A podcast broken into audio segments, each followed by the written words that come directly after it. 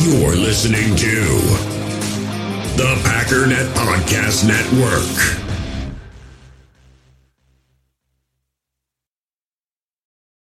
It's only a kick, a jump, a block. It's only a serve. It's only a tackle, a run. It's only for the fans. After all, it's only pressure. You got this. Adidas.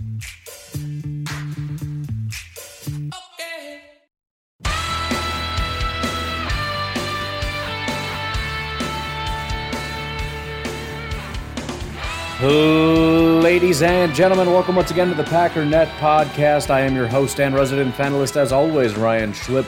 Check us out online, packernet.com. Find me on Twitter, pack underscore daddy.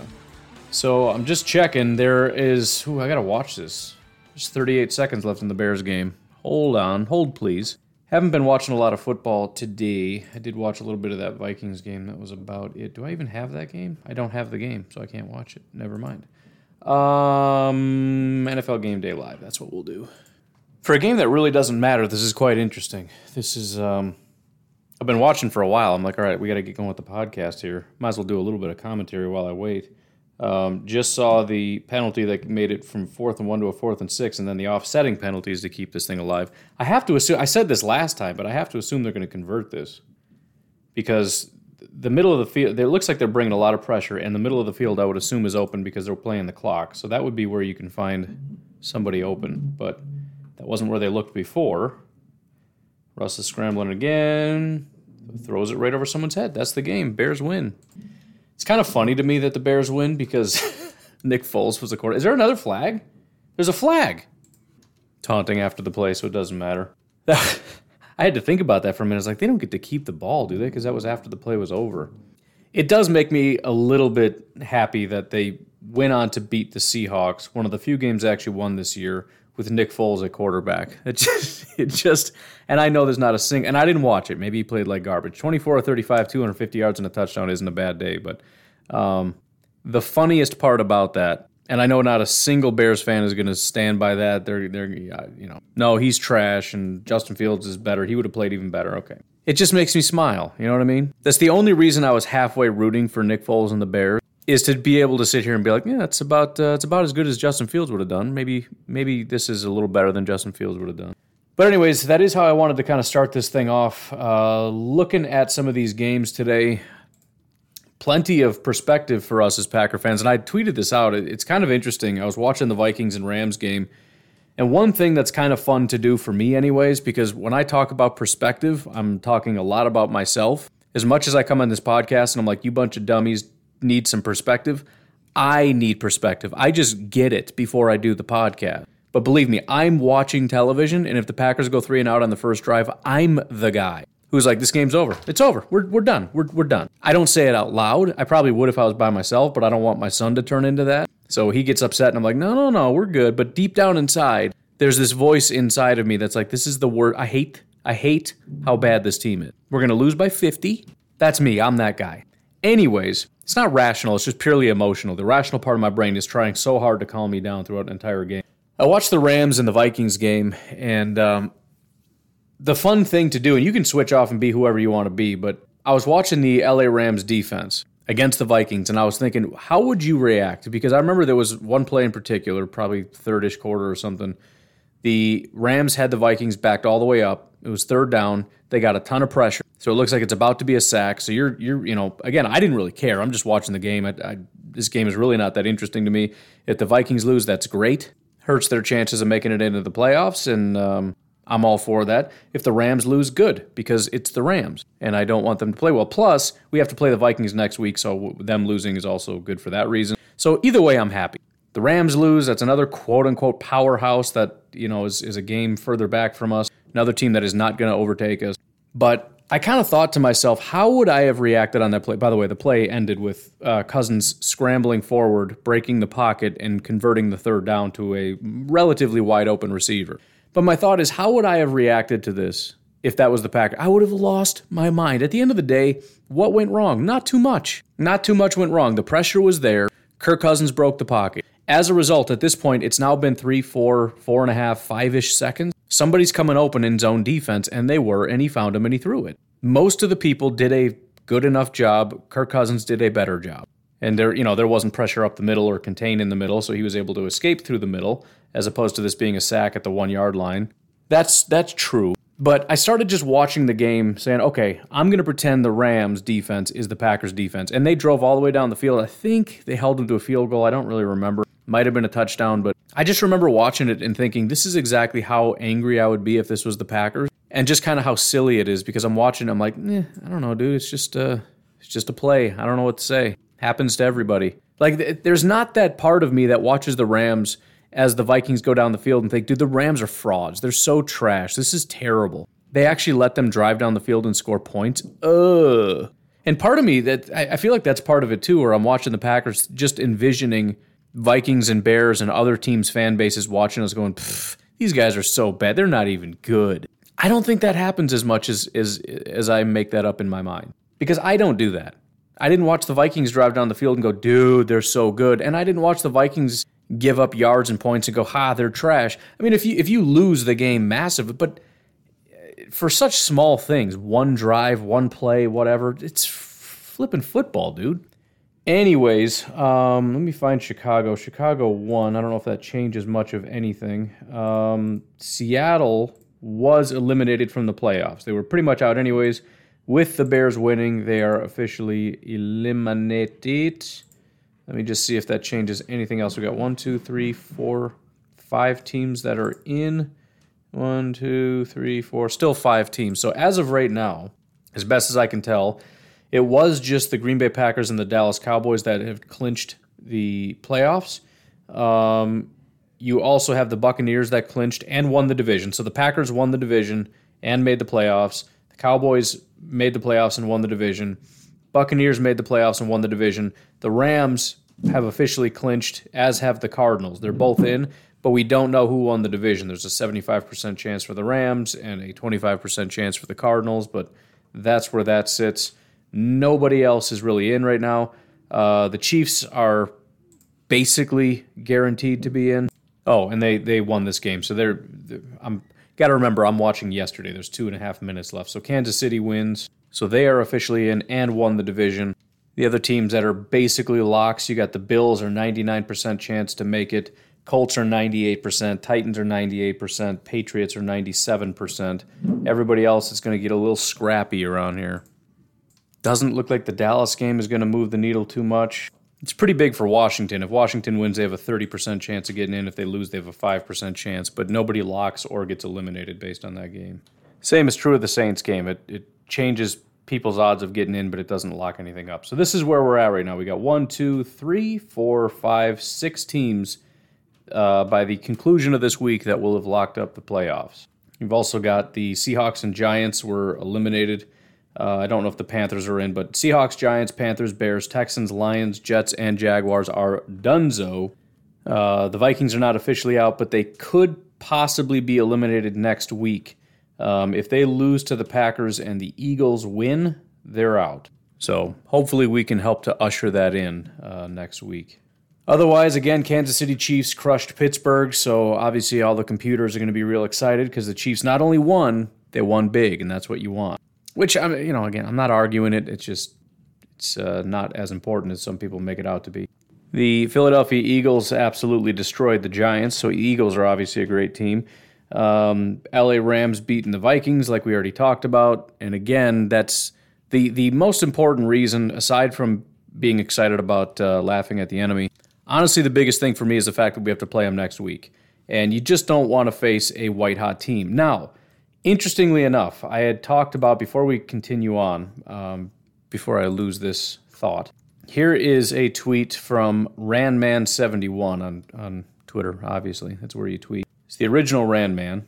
But one of the things that I had mentioned on the podcast the last couple days is the whole variable thing. Now, some of you are tired of hearing me say it, but that's what you got to get used to with this podcast. When I get stuck on something, I really get stuck on it. But it's just the fact that you can't base your understanding of a team, in other words, what team is going to be coming to Lambeau or what team you're going to be going up against based on what they've done in the past. It's probably the best way to uh, to assess it, but it's not 100% accurate. There are all kinds of issues, and, and I talked about all the different reasons why that might be, and specifically the Aaron Rodgers quote that said that teams are going to give the Packers their best shot because it's either iconic Lambeau Field or you got the Green Bay Packers coming to town and you want to put forth your best foot. So it's not fair to judge the quality of team that the Packers have gone up against compared to the the quality of team that you know the the whatever team put forth against you know the the Jets, the Giants, whatever. Right? You're you're you're getting people at their best. Here's another example of that exact thing. And there's there's thousands of different examples to show how things can be different from week to week and how you can't really judge this week based on last week, et cetera, et cetera. But here's what Mr. Ranman71 said. Everyone seems to be forgetting the Packers' last three of five, this is our opponents, have been battling to keep their playoff hopes alive and playing desperate, all in, every play football because their season depends on it. Those are dangerous teams, regardless of record, and our injuries, the W's, and uh, anyways, with our injuries, the W's are huge. Cleveland Browns, fighting for their playoff hopes? You better believe they are. Baltimore Ravens, trying to keep their playoff hopes alive? You better believe they are.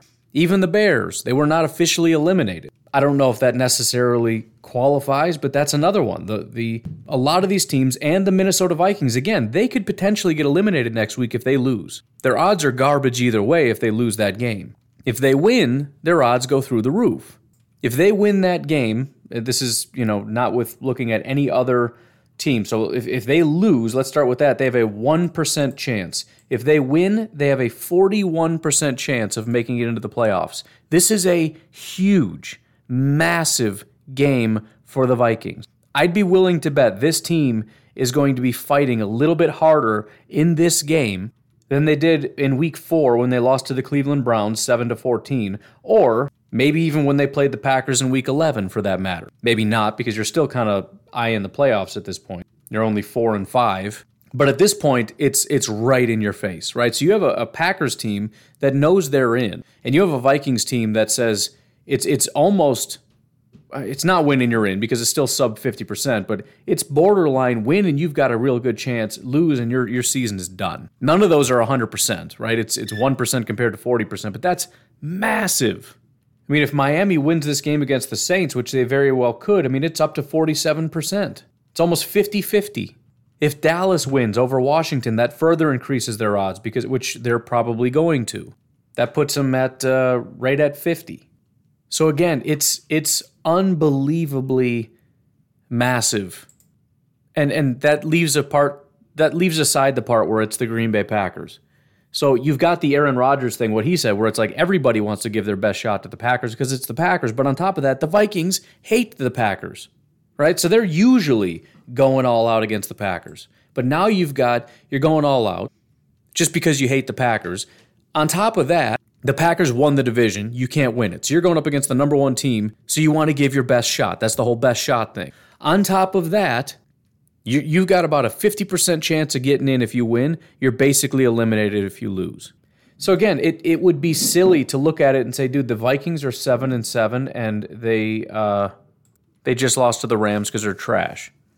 That's not really the best way to look at it. Granted, their playoff hopes are on the line, but so are so are the Rams. They have playoff implications as well. But I'm just saying, on a week to week, game to game basis, it would be silly to just say they're 7 and 7 because those 7 wins and 7 losses are looking at games from months ago.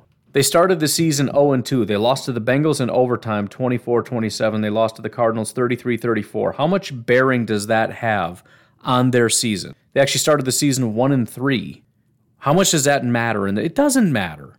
They're 6 and 4 since then. Well, actually 6 and 5 because they just lost. So, uh, we'll, we'll, we'll obviously get into the Minnesota Vikings as the week goes along, but you got to keep that in mind. The Vi- whatever they have, with whoever they have, I would be stunned if we don't get the absolute best version of the Minnesota Vikings. Not to mention, on top of playoff hopes, you have a head coach that's staring down the barrel of um, impending doom.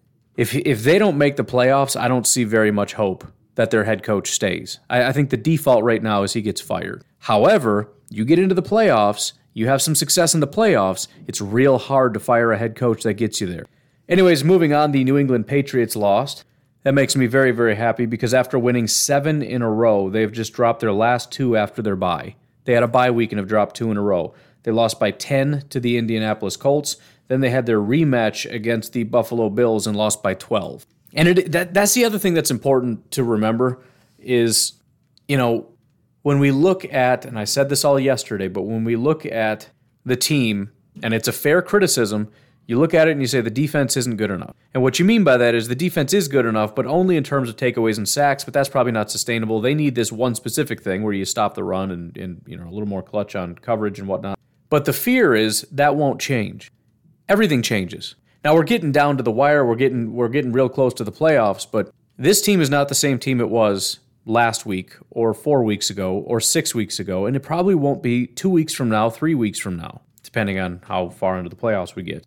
And I, I, feel like this year in particular, things are really, really weird. You hear a lot of people say that there are no dominant teams, and it's like, well, I don't know if that's true. It's just hard to take seriously the teams like the Colts who seem like maybe they're the dominant team right now.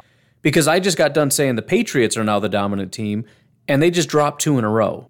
And, you know, the Chiefs are pretty dominant right now, but I don't know if that's going to maintain. I don't know if that's going to stay. Tampa Bay seems dominant from time to time, especially when they beat teams 32 to 6, which is what happened this week. But they're they just they keep dropping games that they shouldn't. Things change and they change fast, which is why on a really basic level, and I put out that tweet about how, you know, what all that matters is we win.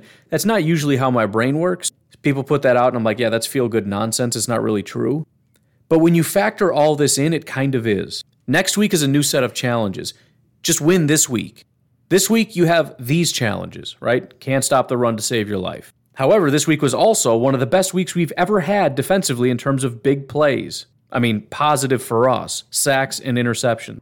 That, that, that was like one of the all time great games. So there, there's, there's highs and lows and different challenges and different, you know, it's like going into a uh, I don't know, some stupid video game. I can't think of one that actually works this way, but you go in and you, you've got different challenges, right? You got to fight off this guy and then you got this boss and whatever, but you get these weapons in this round. You just, you, every week's different. Different people are out from injury, different people coming back from injury. Different people play well, different people play poorly. Certain things the defense can do, certain things the defense can't do.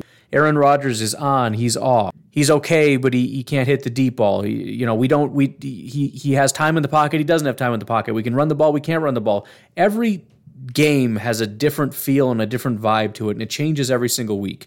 So, yeah, we can look again the issue is looking into the past and assuming that it's 100% that way into the future. It is foolish to just say all that matters is winning because if you're trying to project out into the future, you have to look at what you've done to try to to give a, a best guess as to where to head, right? I mean, game planning is is partly about doing a post mortem. I mean, the coaches are doing it. Why wouldn't we do it? They're going back saying, where did we go wrong and how do we fix it? Because they don't want to continue that going into the future. The problem is we're we're assuming too much. We're assuming that nothing's going to change and nothing's going to get better. Therefore, I know we're not going to win a Super Bowl because what I saw, although a lot of things were really, really good, a handful of things were not good. And if I assume that those never change, and I assume that the good things do change for the worst, and I assume that when we get into the playoffs, all the teams are going to be better teams because again, these are teams that are in the playoffs, and these are other other teams that we beat are not playoff teams. Although we don't really know the level of competition that we're going to be getting from either team, but we'll just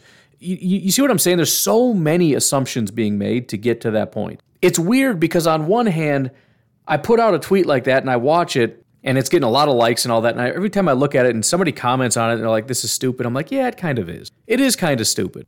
Let me read the tweet for you so you know what I'm talking about. It's a, it's, it's a stupid feel good tweet. I put Packers barely win. Packers cheat. Packers overrated. All I know is the Packers win. You can go cry in your pillow about the details.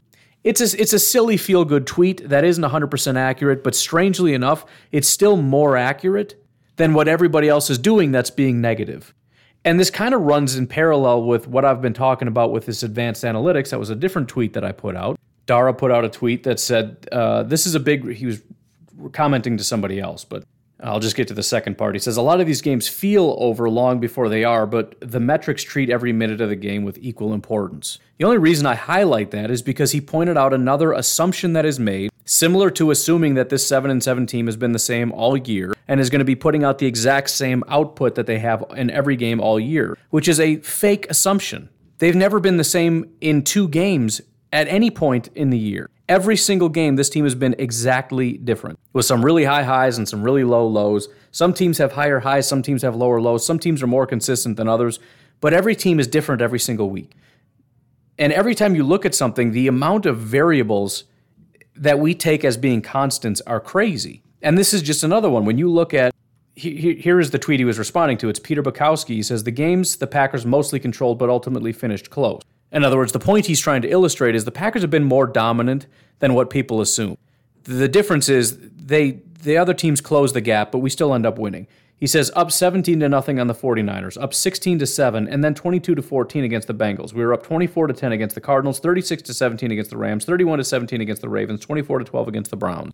The point that he's saying, and Dara is further illustrating, is that we do dominate teams.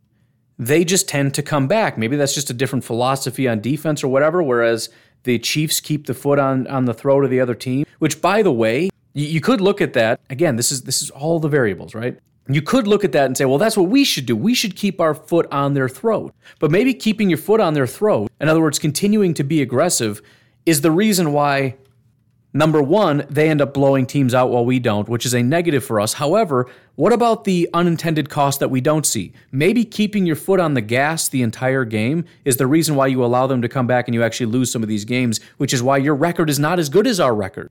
Because at the end of the day, while you're prioritizing sticking with what we're doing, and I'm not going to say they're being stupid and they just want to run up the score. I'm not necessarily saying that. I'm saying that they're doing what a lot of fans, myself included, say, which is if this is what's working, keep doing it. Whereas the Packers say, no, we're going to shift gears because I don't care if it's close. I care about winning the game.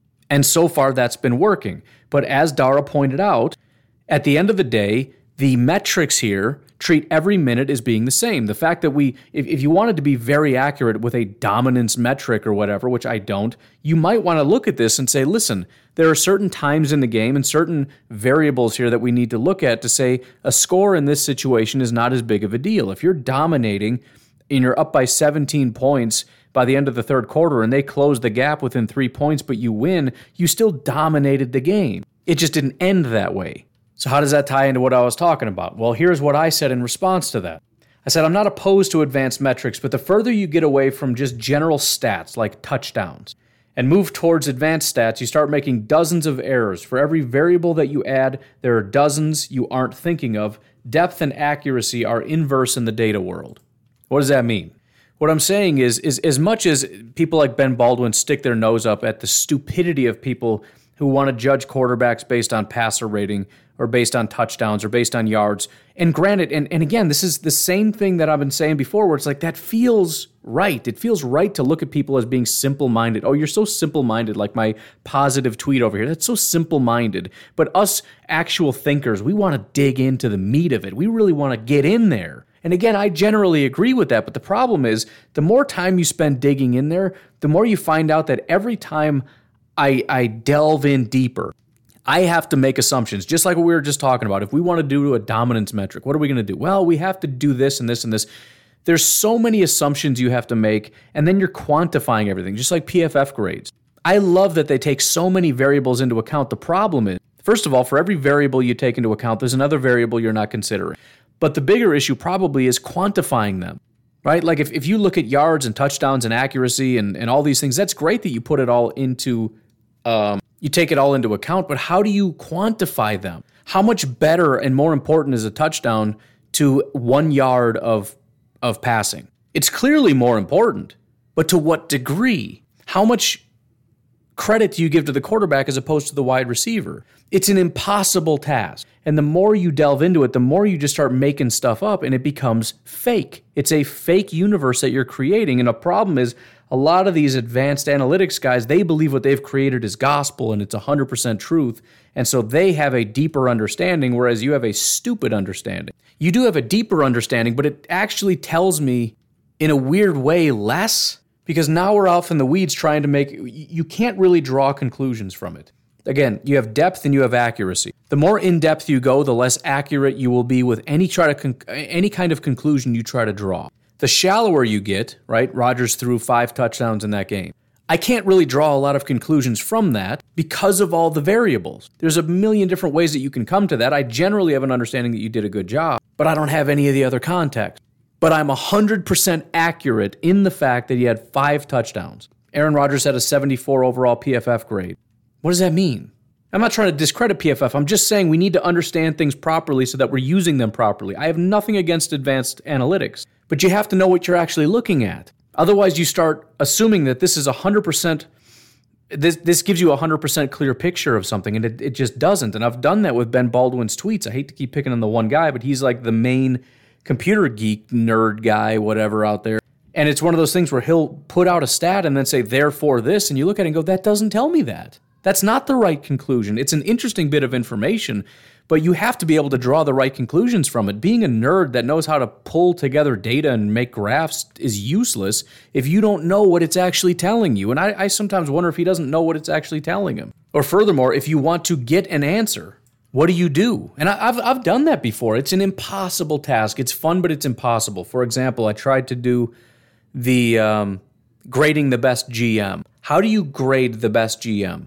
Just start thinking about that. And every time you think of something, there's five things that you think of, well, what about this? And then you try to solve for that. Well, then you got five more. And it's just this branch that never stops branching out. And you end up like going in circles on certain things where it's like, well, to account for that, we have to do this. And to account for this, we have to do that. And account for this, we have to do that. And now we've come full circle because, you know what I mean? It just, it does, it's, it's impossible. So no matter what, anybody that has like a head coach ranking, a, a, GM ranking, any of this kind of stuff, it's fun and it's cool and it's a way to kind of put into context things and it is helpful. It's better than just making things up like most people do. Well, he drafted that guy and he sucks, so he's a bad GM. Like, dude, that's that's so far from anything rational. It's it's better than that. And it provides some context, but it's it's an impossible task. And I think that's true of football in general. It's way too complex and we try to understand it. And and again, the funny thing, kind of bringing this back around full circle, the funny thing about all this is that stupid simplistic tweet that I put out is probably more accurate than the guttural reaction I have to the inverse of it. Looking at it and saying, "Listen, all that matters is wins," is probably more although it's it's inaccurate, right? It is inaccurate. And the more you dig down, you know, the more you, you find important things. But the problem is the more you dig down to find the real truth, you start coming to conclusions that are actually counterproductive. And the proof of that is look at all the people that dug down and found out that the Packers are not that good, they're overrated, their defense isn't that good, all these different things. And then they come to the con- conclusion what? The Packers shouldn't be favored in this game. The Packers are not going to win this game. They're not going to win that. And they keep winning. So the the blind optimists who are just going, "Hey, look, all I know is we keep winning." So that makes us a good team. That's that's not really how that works. But again, the more you dig, how much information are you getting? How accurate are you being? You're not digging that deep anyway. Well, we can't stop the run, therefore we're going to lose in the playoffs. First of all, that's not that deep. So don't be sitting here talking about how shallow I'm being in my reasoning. I admit that I am, but you are really shallow also. But again, the more you dig, you're just digging for the sake of digging. There's no truth to be found there because next week is a new week. We're always sigging, digging around for the the the hidden truth, the Rosetta Stone. I don't even know what that is, but I'm assuming it's like this thing that harbors all knowledge. I don't know. I'm going to Google it just to see how close I was on my complete guess out of nowhere. That actually sucks because I did look that up and I knew all this information already. Anyways, we'll, we'll, we'll call it, uh, we're, we're halfway there. I meant something more mystical though, you know what I mean? We're always digging as though if we keep digging, we'll get to the ultimate truth. We will be able to know for sure if the Packers are going to win or the Vikings are going to win, and we're not. We know that if we dig down deep, we'll figure out if the Packers can win in the playoff. We just got to crunch enough numbers from the past to be able to predict the future. It can't happen. It's never going to happen. It's not completely useless, but here, here's the impossible thing. You know, it's kind of funny. I remember my dad was always kind of a nerdy kind of guy. He always watched like Nova and whatnot, which awesome shows. But I'm just saying that that was so he's just kind of smart and knew random bits of information. But anyways, it was one show that was talking about like these hidden codes in the Bible. Like if you go every third letter, you find this code, and if you go every tenth letter, you'll find this code. And I asked him about it. I'm like, well, you know, what do you think about that? And he said it's ridiculous. I said, well, why? He said because it only works in reverse. You can't predict the future going forward because you don't know what you're looking for. It only works going you know, looking at history, right? Uh, there's some code in there about Hitler or whatever. What use is that going to be to you? It's going to look like gibberish if you have a message about Hitler in 1875. Like, I don't know what this means. And so you wouldn't see that as a code. The, the point is, If we look at the team right now, you can see it in the past. If you look at how Aaron Rodgers played, you can say, well, I would have predicted that because that's how Aaron Rodgers has been playing for a while. So the past did predict the future. If we look at how the offensive line held up against Myles Garrett, that makes sense because despite the struggles that this team has had along the offensive line with all the injuries, they've always been able to mitigate damage against even top premier pass rushers. So you're wrong in saying that the past can't predict the future. I'm not wrong. The past doesn't predict the future just because you can see the future from the past from the future. You know what I'm saying? You only know that now. Things will change next week, but we don't know what. That's my point. You didn't know we were going to get all those interceptions, did you? You didn't know we were going to get all those sacks. You didn't know the defensive the run defense was going to be that bad.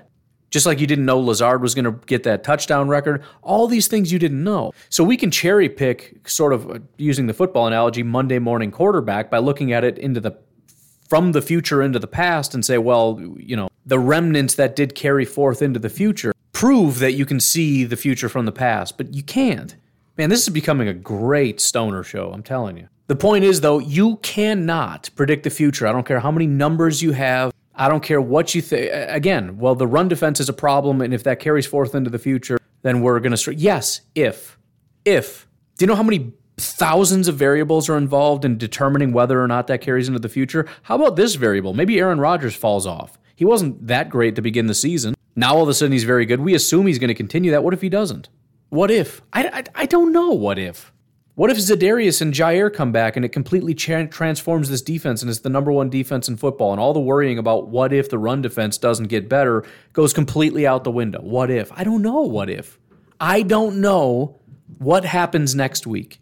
I certainly don't know what happens in two weeks, or three weeks, or four weeks. So, again, to conclude, my stupid all that matters is winning tweet is somehow more accurate than the people who look at that and say that's actually stupid because actually how you win does matter. Because the more you try to break that down and use it as useful information, the more you realize that's useless. It's not actually useful. It feels useful. It feels like we're using our brain more rather than just being, you know, silly with our faith. We need to dig deep to, to get to the truth so we can know the answer. You don't know the answer. We don't we don't even know the very we don't even know the variables of the past. Why was it so close? Why did that happen? Did the Browns play at a higher level? Did we play at a lower level? Is it because this guy was out or this guy was in or I don't know. And if I can't even tell you why exactly it was as close as it was last week, I certainly can't tell you what's going to happen next week. I might be able to guess a little bit better, but that's all it is. It's a slightly better guess. And again, I don't even like saying it because every time I read that feel good kind of stuff, it's like, eh, it's nice, but it's kind of stupid. It is stupid. But being smart is even dumber. And that's hurting my brain right now, just saying that out loud, but somehow it's true. And again, that's not an absolute statement. There, there, there is some, I mean, if you're going to put a bunch of money down, let me just be real clear before I get off here because I'm, I'm anticipating a lot of backlash. If you were to put down a $1,000 bet on a game, I would want you to do a lot of research, and all of that research would be about the past because that's the only research that makes any difference. How did you do in the last game? The yards, the this, the that, the whatever, the home, away, the spread, all that stuff it's going to help you out a little bit. I'm not saying that it doesn't do that. What I am saying is a lot of people who try to predict the future and are doing so in a definitive way. That's my biggest issue is people who do it in a definitive way. I know that this is going to be a problem. I know that we're not going to win because of this. You don't know. Because there's 50 billion variables and they all just come together into one football game that just makes this complete mess of of of a game. And ultimately, at the end of the day, the W is all that matters. Again, as a head coach, you got to kind of dig in and find those variables and tweak those variables. Here's an area where we were bad, and if we can get better, then we're a better team, and that would be nice. And again, it is true that if the run defense stays that bad, we're going to struggle. But people are being silly about that. They're cherry picking which things stay the same, which things, you know, devolve or get better. Yeah, what if the run defense stays that bad? But the coverage gets better and our run game gets better. You know, like like like let's tweak all of them. Like let's let's be realistic about this. All right, let's start with the quarterback. Is he getting better or worse, staying the same? And to what degree? Oh, you don't want to do that because it's too much work? Then why why are we doing it at all? What is the benefit of picking one thing, saying that it's going to stay that bad, and then just assuming everything else stays exactly the same, except again the one thing that was good, we're going to assume that doesn't stay. It just it's such a silly thing. Anyways, I've made my point. Um, other games that happened. I mentioned Tampa Bay. The Jets beat Jacksonville. Um, Detroit nearly beat Atlanta, which I I'm glad Atlanta won. It's it's weird because I was I was borderline rooting for Detroit because I'm I'm like caught up in all the hype, but at the same time it's like, dude, remember they're a division rival. We don't want them to be good. They would have won what three of their last four if they won that game. That's crazy, but they lost to the Falcons, who are not good. So there. The Houston Texans somehow obliterated the Chargers. So there's your weekly perspective game, which happens literally every week, where a horrific team beats a team that absolutely should not have lost. And it just is a reminder that this stuff happens to everybody. Because although you can make certain assumptions, you know that everything's going to change and you never really know how things are going to fall. And nobody saw that coming. Especially, it wasn't like it was, you know, a 24 to 25 game where the offense just wasn't clicking. The Houston Texans, with no football players whatsoever, scored 41 points. I if there was no team on the field, I have a hard time believing they could score 41 points. That's crazy. Uh, Cincinnati obliterated Baltimore, which, again, this is one of those things that people are going to look at and say, Cincinnati did it, we couldn't do it. That's how you know. Right? That's the simplistic thinking. But again, there's variables. How about the fact that they had Josh Johnson as their quarterback? How about the fact that uh, you want to talk about really good football players? How about Joe Burrow, 37 to 46, 525 yards and four touchdowns?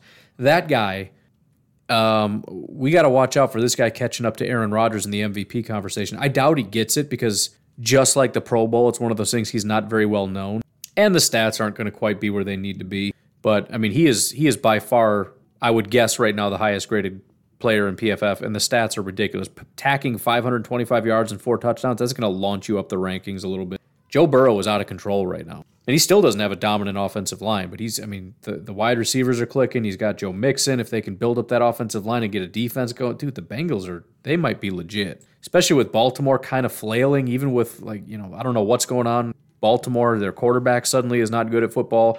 The Steelers have completely fallen apart. The Browns are regressing back to what the Browns have always been. The Bengals might actually be in position, as weird as it sounds, to start kind of tearing things up a little bit. And, um, we already mentioned Chicago had beat the Seattle Seahawks, which again makes me smile because, well, I mean, I listen, I don't like Seattle at all. So it's not like they beat some team that I don't care. They beat a team that I don't like. Pretty much any NFC West team, don't like them. Um, it didn't mean anything for Chicago, so it didn't really sting. And uh, they won with Foles. So just all around, I'm fine with it. Anyways, why don't we go ahead and take a break? We'll take a little bit of a gander into what some of PFF's insights were into this game, some stats, some grades, and then we'll get up out of here. If you'd like to support this podcast, you can do so at patreon.com forward slash pack underscore daddy. It would be, in fact, greatly appreciated. Anything you can do. I don't know why I'm so like hung up on I really want to get this office built up because I haven't done any video content in forever. And it's really weird to be like, I want to have like a cool podcast studio because nobody sees it except me, and I, you know, who cares? But I do want to do that. But otherwise, um, the Patreon money more or less just goes to the ridiculous amount of subscriptions I have, um, which is another thing that I just, there's so many things that I'm paying for that I just have not kept up on. Like I have a transcription service for my podcast so that I can um, transcribe these podcasts, which is awesome. It's helpful for me. I've gone back and looked at things. Um, but also, I'm paying for another subscription where I have my own website for my podcast and I can put the transcriptions over on that website and it's really good. I haven't utilized that website or the transcription service. I've been paying for it every month. Anyways, uh, on top of that, in 75 different websites, I have subscriptions for, and PFF, I have a subscription for, and Game Pass, I have a subscription for. So, um, long story short, I greatly appreciate everybody's support. But why don't we take a break? We'll be right back. We all have smartphones, and we all know they're pretty amazing, but they also can be amazingly distracting, especially when we're around other people. So, US Cellular wants us to reset our relationship with our phones by putting down our phones for five. That's right, a company that sells phones wants us to put down our phones. And to see what we find, learn more at uscellular.com forward slash built for us. In the hobby, it's not easy being a fan of ripping packs or repacks. We get all hyped up thinking we're going to get some high value Jordan Love card, but with zero transparency on available cards and hit rates, it's all just a shot in the dark. Until now, introducing slab packs from arenaclub.com, the only repack that provides real value, a complete view on all possible cards, and clear hit rates for each one. Now, when I buy slab packs on Arena Club, it finally feels like I know what I'm getting. And honestly, the best thing for me and my son is the fact that we're kind of novices into this. When I walk into a card shop with my son and a card says it costs $40, kind of just taking his word for it that that's a good value. So I appreciate the transparency on grading, as well as just getting excited about seeing what you could potentially get. Right now, you can get 10% off your first purchase by going to arenaclub.com slash packdaddy. Wow, that's crazy offer. 10% off a $400 slab pack. That's 40 bucks right there. Anyways, that's arenaclub.com slash packdaddy for 10% off your first purchase. Another day is here, and you're ready for it. What to wear? Check. Breakfast, lunch, and dinner? Check. Planning for what's next and how to save for it? That's where Bank of America can help. For your financial to-dos, Bank of America has experts ready to help get you closer to your goals. Get started at one of our local financial centers or 24-7 in our mobile banking app. Find a location near you at bankofamerica.com slash talk to us. What would you like the power to do? Mobile banking requires downloading the app and is only available for select devices. Message and data rates may apply. Bank of America and a member FDIC. With threats to our nation waiting around every corner, adaptability is more important than ever. When conditions change without notice, quick strategic thinking is crucial. And with obstacles consistently impending, determination is essential in overcoming them. It's this willingness, decisiveness, and resilience that sets Marines apart. With our fighting spirit, we don't just fight battles, we win them. Marines are the constant our nation counts on to fight the unknown. And through adaptable problem solving, we do just that. Learn more at marines.com. All right, folks, let's look at some grades and whatnot. Um, probably not surprising that there's a little bit better news on offense than there is on defense. Offensively, we're looking at eh, roughly eight of 17. If you're hearing lots of screaming, sorry, it's just it's one of those things. The littlest one is um, she was the easiest kid by far of our four. She's hitting a rough patch though, so it's a bit more screaming than we're used to. To be fair, she is getting like four teeth at once, so she's actually waking up with like night terrors, which is weird. It would freak us out a lot more if our son didn't go through almost the exact same thing. But I think the pain is waking her up, and she's so just out of her mind, tired, delusional that she's just inconsolable. So she just screams. She screams for hours, and she doesn't want you to touch her. She doesn't know. You can't rationalize. I mean, she's a baby, anyways. You can't rationalize with her, but especially then. And then she's tired during the day. She's in pain. She's whatever. So she screams, and so I apologize for the background noise. But about eight of 17 graded out fairly well. Um, the players that were roughly 70 or above, he had a 69 overall for AJ Dillon. Dennis Kelly with a smooth 70, which, uh, again, we'll get into the specifics of that, but that's nice to see. Allen Lazard, 73 overall. Royce Newman with a 73. Jon Runyan making a rare appearance at 76.6, actually graded out great in both categories. Then you get up into the 80s, your three real stars in this game Aaron Jones with an 84 overall grade, Aaron Rodgers with an 84.7, and Davante Adams with an 85.6. And as I mentioned yesterday, Rodgers and Davante have just been in the absolute zone lately.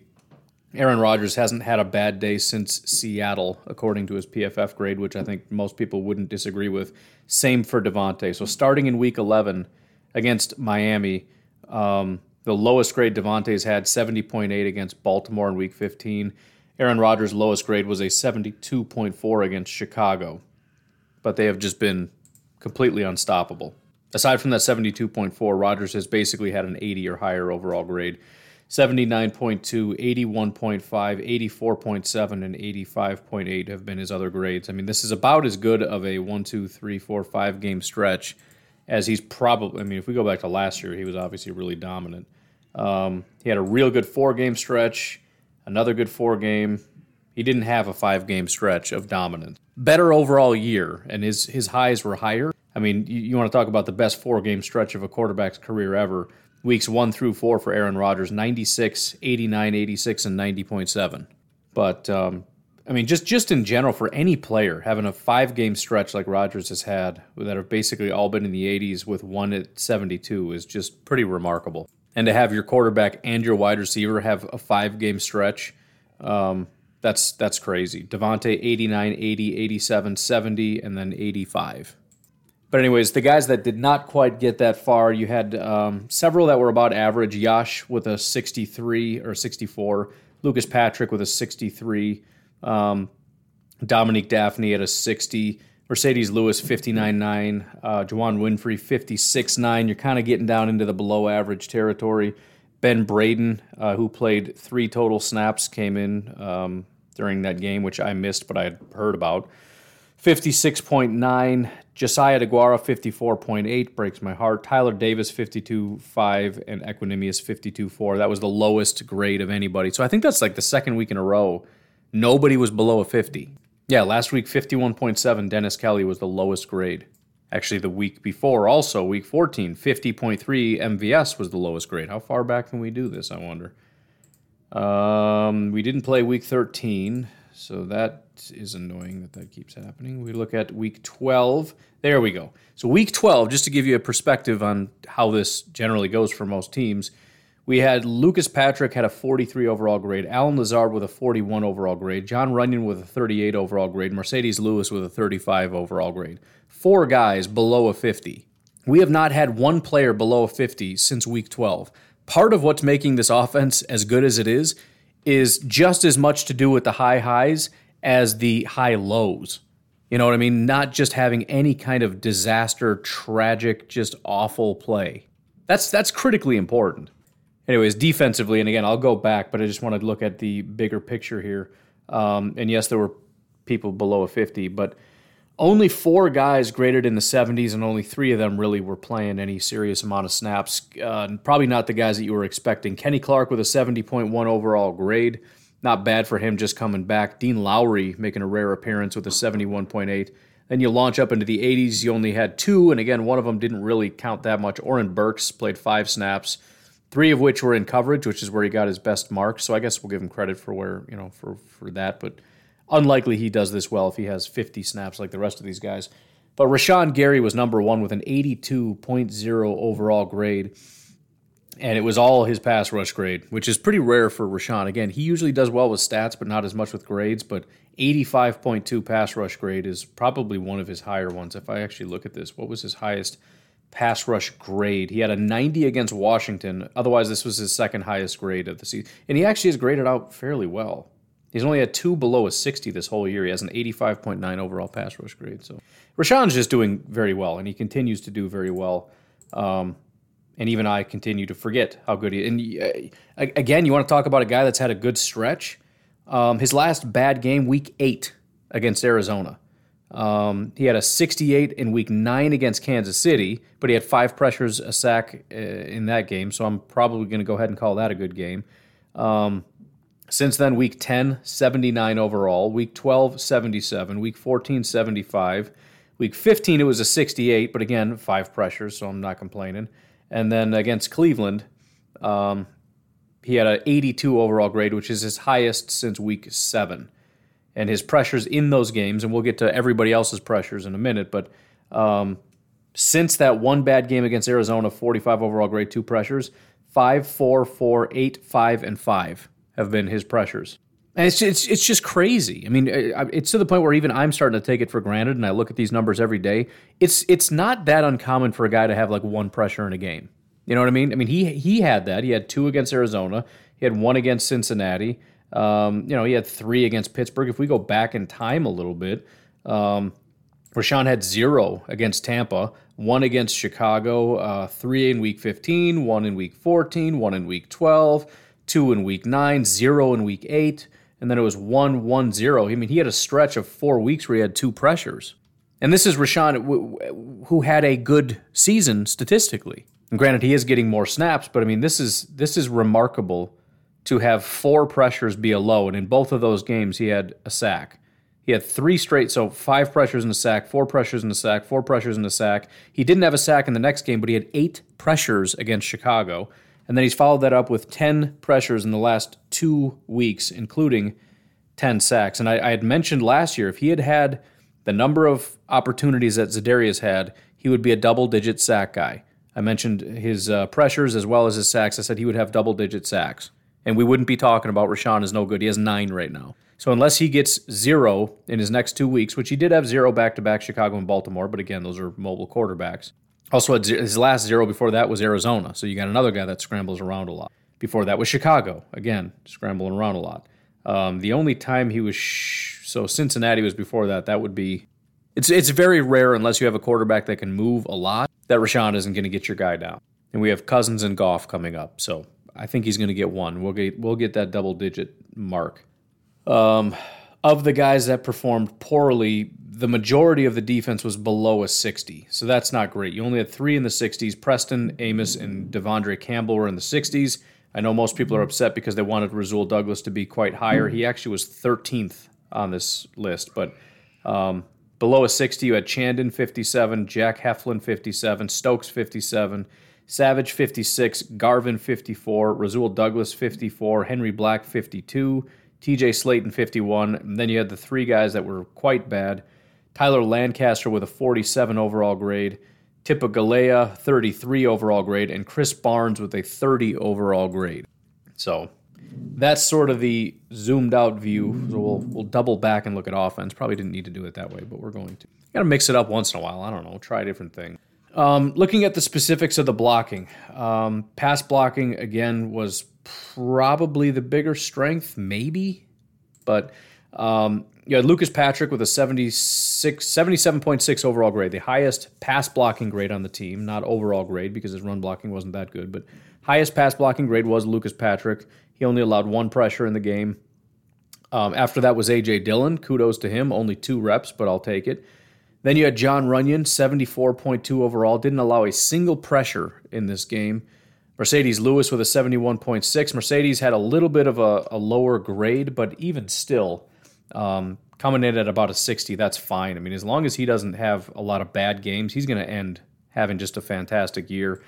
And if you're going to have a mediocre game, if you can just stick in there and, and be a good blocker, I think I'm okay with that.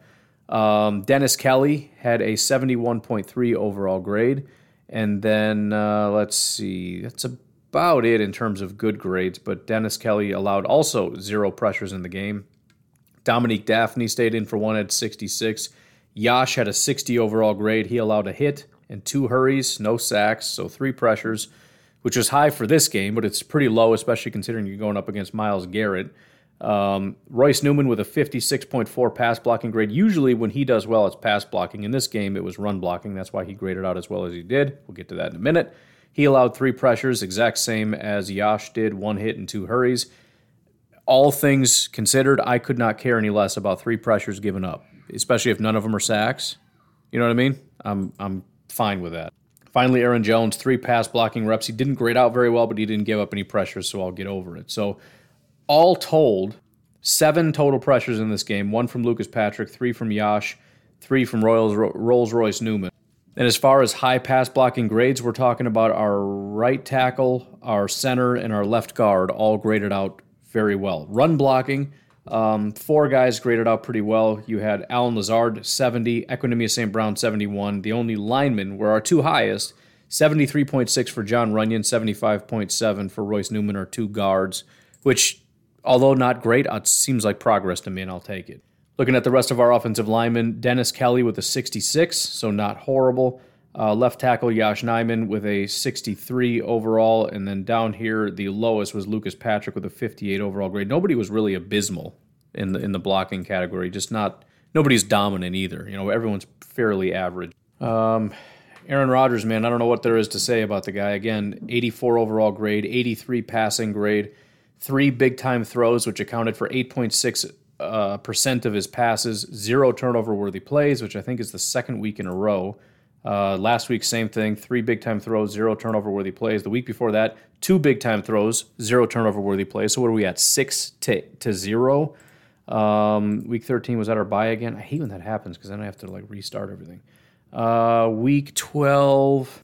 So week 12 was the last time he had one turnover worthy play, and he had four big time throws. So what did I say we were at? Eight. So add four to that. So 12 to one since week 12, 12 big time throws and one turnover worthy play. Yeah, he's in the zone for sure. Average depth of target was 5.2 yards, adjusted completion percentage 76.5%. Only pressured nine times in the game. Pressure to sack percentage was zero, because that never happened. Um, time to throw was 2.26. Holy cow. I, uh, that's unusually low. that's crazy low. It's actually his third lowest of the uh, of the season. 2.15 and 2. Point, That seems impossible. 2.04 on average against San Francisco. These are like shovel passes. I know a lot of people have made a big deal about, you know, that's how they've been keeping his pressures low, but it's not always that low. Uh, but in this case, that may have been a large part of the strategy. Let's just get the ball out quickly so that we don't have to deal with Myles Garrett. And a good strategy it is too. But that's that's that's surprising how crazy that is. Um, another great thing, and again, he's very rarely under pressure, but this is another week. I don't know how many weeks it's been. I don't feel like going back in time anymore, but um, he graded out about as well under pressure as he did while kept clean. He had an 81 overall grade while kept clean. Uh, he completed 20 of 25 for 159 yards and two touchdowns under pressure. 78 overall grade. He was four of nine, 43 yards and a touchdown. So, I mean, that that has been a big issue for Aaron Rodgers, like a lot of quarterbacks, but not necessarily all, all quarterbacks. He does a lot worse under pressure. He's just handling pressure. And when you've got a guy that's a really, really good quarterback generally, um, but suddenly pressure doesn't bother him, and he's just not under pressure very much. I mean, it's just it's there's nothing you can do to stop him, and that's that's what made him so good as an MVP. There's just there's nothing you can do. He's just going to be good no matter what, and he's getting into that zone again, and it's just beautiful. Uh, rushing grades, there's not a whole lot else to look at as far as the actual run grades as opposed to the overall grades. Um, I mentioned AJ Dillon had a 69 overall grade, Aaron Jones 84 overall grade, but rushing grades they were pretty similar. Aaron Jones 78, AJ Dillon 74. Biggest difference, AJ Dillon the blocking was pretty terrible, but otherwise, otherwise about the same. And receiving also, Aaron Jones killed it with an 82 overall grade, AJ Dillon 61 overall. Um, Yards after contact on average, Aaron Jones five point what? Average yards after contact. I, I don't know if I've ever seen this before. So let's do AJ Dillon first. Generally, what you see is he had 4.6 yards per carry, 3.44 yards after contact average. Meaning, of that 4.6, he generated 3.4 after contact. So he only got, you know, 1.2 yards before contact and then generated his own 3.4 after that. So that's awesome. Aaron Jones averaged 5.5 yards per attempt and averaged 5.67 yards after contact, which is to say his average contact was behind the line of scrimmage. On average, he was hit uh, 1.2 yard behind the line of scrimmage and generated 5.67 yards after contact to get him up to 5.5. That's insane. He he missed he forced six missed tackles in this game. He only had 12 attempts. AJ Dillon didn't miss uh, force any. What a Herculean effort by Aaron Jones, which is great because we haven't seen stud Aaron Jones in a little while. Long overdue to see stud Aaron Jones, and and, and that that's a guy that's put this team on his back several times. We've won games because of Aaron Jones. And it's just real good to see that. Not saying we won because Aaron Jones, but that dude had a great day, and that was a big part of us winning. And it it just you know, it, to get this offense back to what we've seen at its best, it has Aaron Jones playing like that, as well as Aaron Rodgers and Davante and these other guys just tearing it up. Anyways, not a huge amount of interesting bits of information as far as receiving. Contested catches, we were two of five, which isn't fantastic, but um, there were uh, 50% Davante. He caught one of two. Lazard caught one of two. Josiah DeGuara 0 for 1. Missed tackles forced after the catch, obviously. Aaron Jones with three. Um, so wait, is that in addition to the six? Oh my goodness. Anyways, uh, AJ Dillon won and Davante Adams won. So there were five, and three of them were Aaron. Aaron Jones was a freak in this game. I mean, I knew he had a good game, but oh my goodness. Anyways, the general stats we already went over, and you can easily Google that if you're interested. But um, looking at the defense now, um, kind of combing through the grades, looking at run defense. Obviously, this is our biggest issue, and the grades definitely reflect that. The only guy that was even halfway competent with a 68 overall grade was Kenny Clark. That was it. That was the highest run defense grade we had. Um, three, four, five players had a 60 or overall 60 or higher grade out of 18. Five did. Uh, one of them was Henry Black who had one run defense snap. So three of these guys only had one snap. So really, there were only two Chandon Sullivan, which, no offense to Chandon, who cares, and Kenny Clark. Everybody else was below average. Preston Smith, 55, Rashan, 55, TJ Slaton, 53, Lowry, 53, uh, Tipa, 52, Garvin, 52, Lancaster, 50. We still got a bunch of guys left, and we're out of the 50s now. De'Vondre Campbell with a 48, which is terrible. you know, because we rely on him. Adrian Amos with a 46, we rely on him in the run defense. Uh, Stokes 45, kind of don't care. Uh, I mean, I do, but I don't. Chris Barnes, linebacker, we need it. Not good enough. Darnell Savage, safety, we need him. 43 overall grade. And the lowest, which is a big part of the reason why his overall grade was what it was, Rasul Douglas with a 33 run defense grade. Tackling, another issue. Team has always been real solid. We did still have about seven guys grade out in the 70s or higher. Oren Burks, Jonathan Garvin, Tipa Galeai, Rashan Gary, uh, Preston Smith, Chris Barnes, and then the highest, De'Vondre Campbell. Still a really good tackler, but just the run defense wasn't there. 84 overall grade for him. Bad grades, though Savage with a 47, Douglas 36, Amos 32, and he's always clutch. Kenny Clark with a 30 tackling grade. Eric Stokes 29, TJ Slaton 28, Chandon Sullivan 27. We've been a good tackling defense, and a big part of being a good defense has been the tackling, and that's just that's garbage. Pass rush, it's basically a bunch of nothing with the exception of two people. Dean Lowry, 79 overall grade, Rashan Gary, 85. Everyone else was 60s, 50s, who cares? We'll get to the stats. Well, let's just do the stats now. Pressures, 21 total pressures in this game. Um, guys that rushed the passer that produced nothing. TJ Slaton, 0 of 15 attempts. Oren Burks was 0 for 1. Um, Tyler Lancaster, 0 for 17, which is terrible. Jack Heflin was 0 for 3.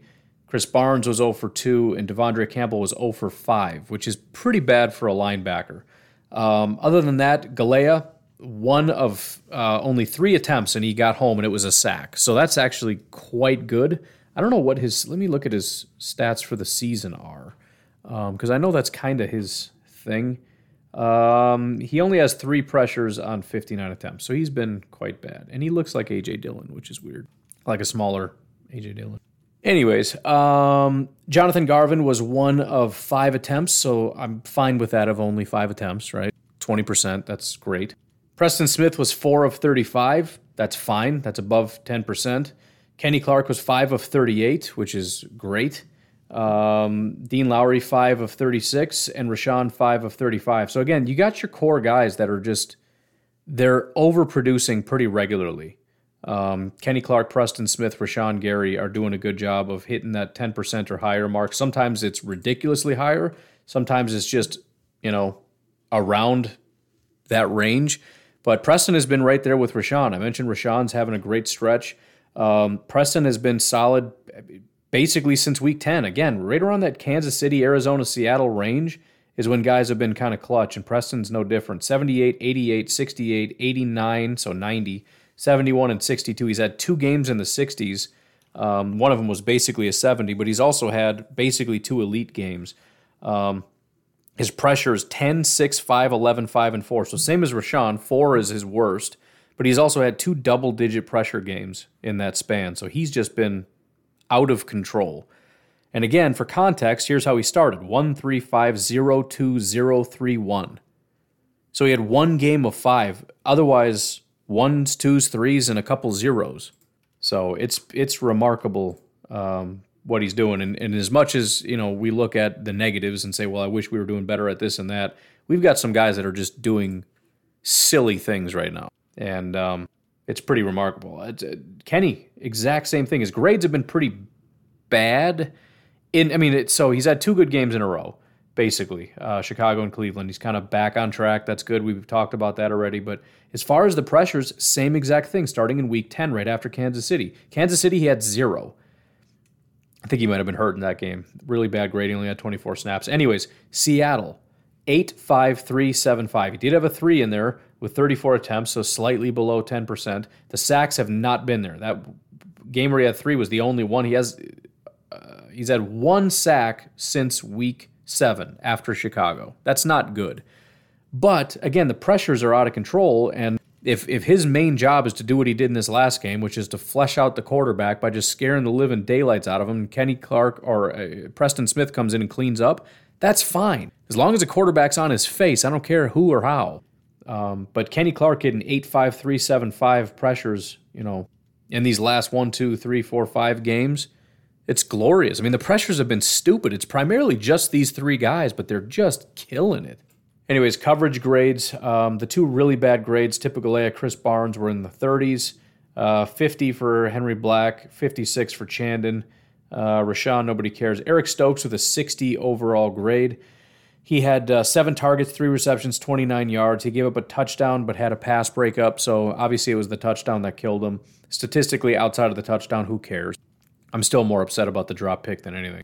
Uh, Rasul Douglas got a 60.3 overall grade, five targets, three receptions, 20 yards, uh, touchdown, and two interceptions. So again, the touchdown is is hurting him. I would expect the coverage grade to still be higher with those two picks, but again, you got 44 snaps in coverage. I don't know what was going on. But all I know is this is one of those areas where I could not give. I don't care basically about it. Same with the pressure, the pressure grade.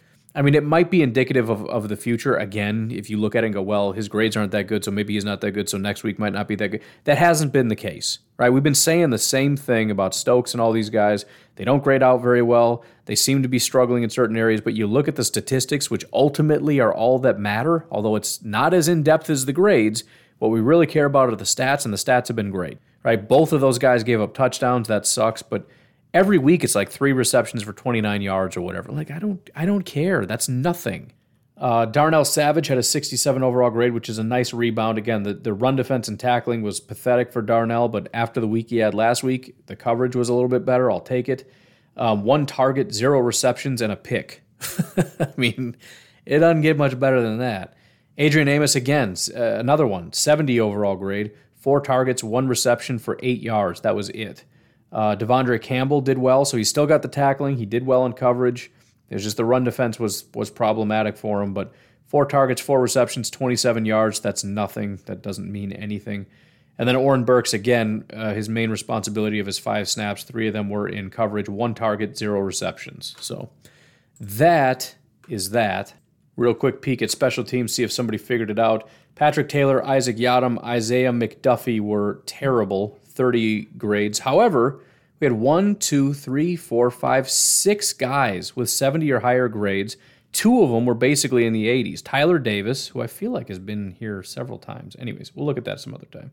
Tyler Davis, 70 overall. Vernon Scott, 72.7. Rasul Douglas, who just does everything, I guess, uh, 74. We'll round up. Henry Black, 79. Sean Davis, who, you know, whoever that is, 79.4. And shock of the century, Steve Wirtel, long snapper, who has been historically like the worst long snapper in football, 81 overall grade. Turning that corner, man. But, anyways, I got to get going. You folks have yourselves a fantastic Monday. I will talk to you tomorrow. Have a good one. Bye bye.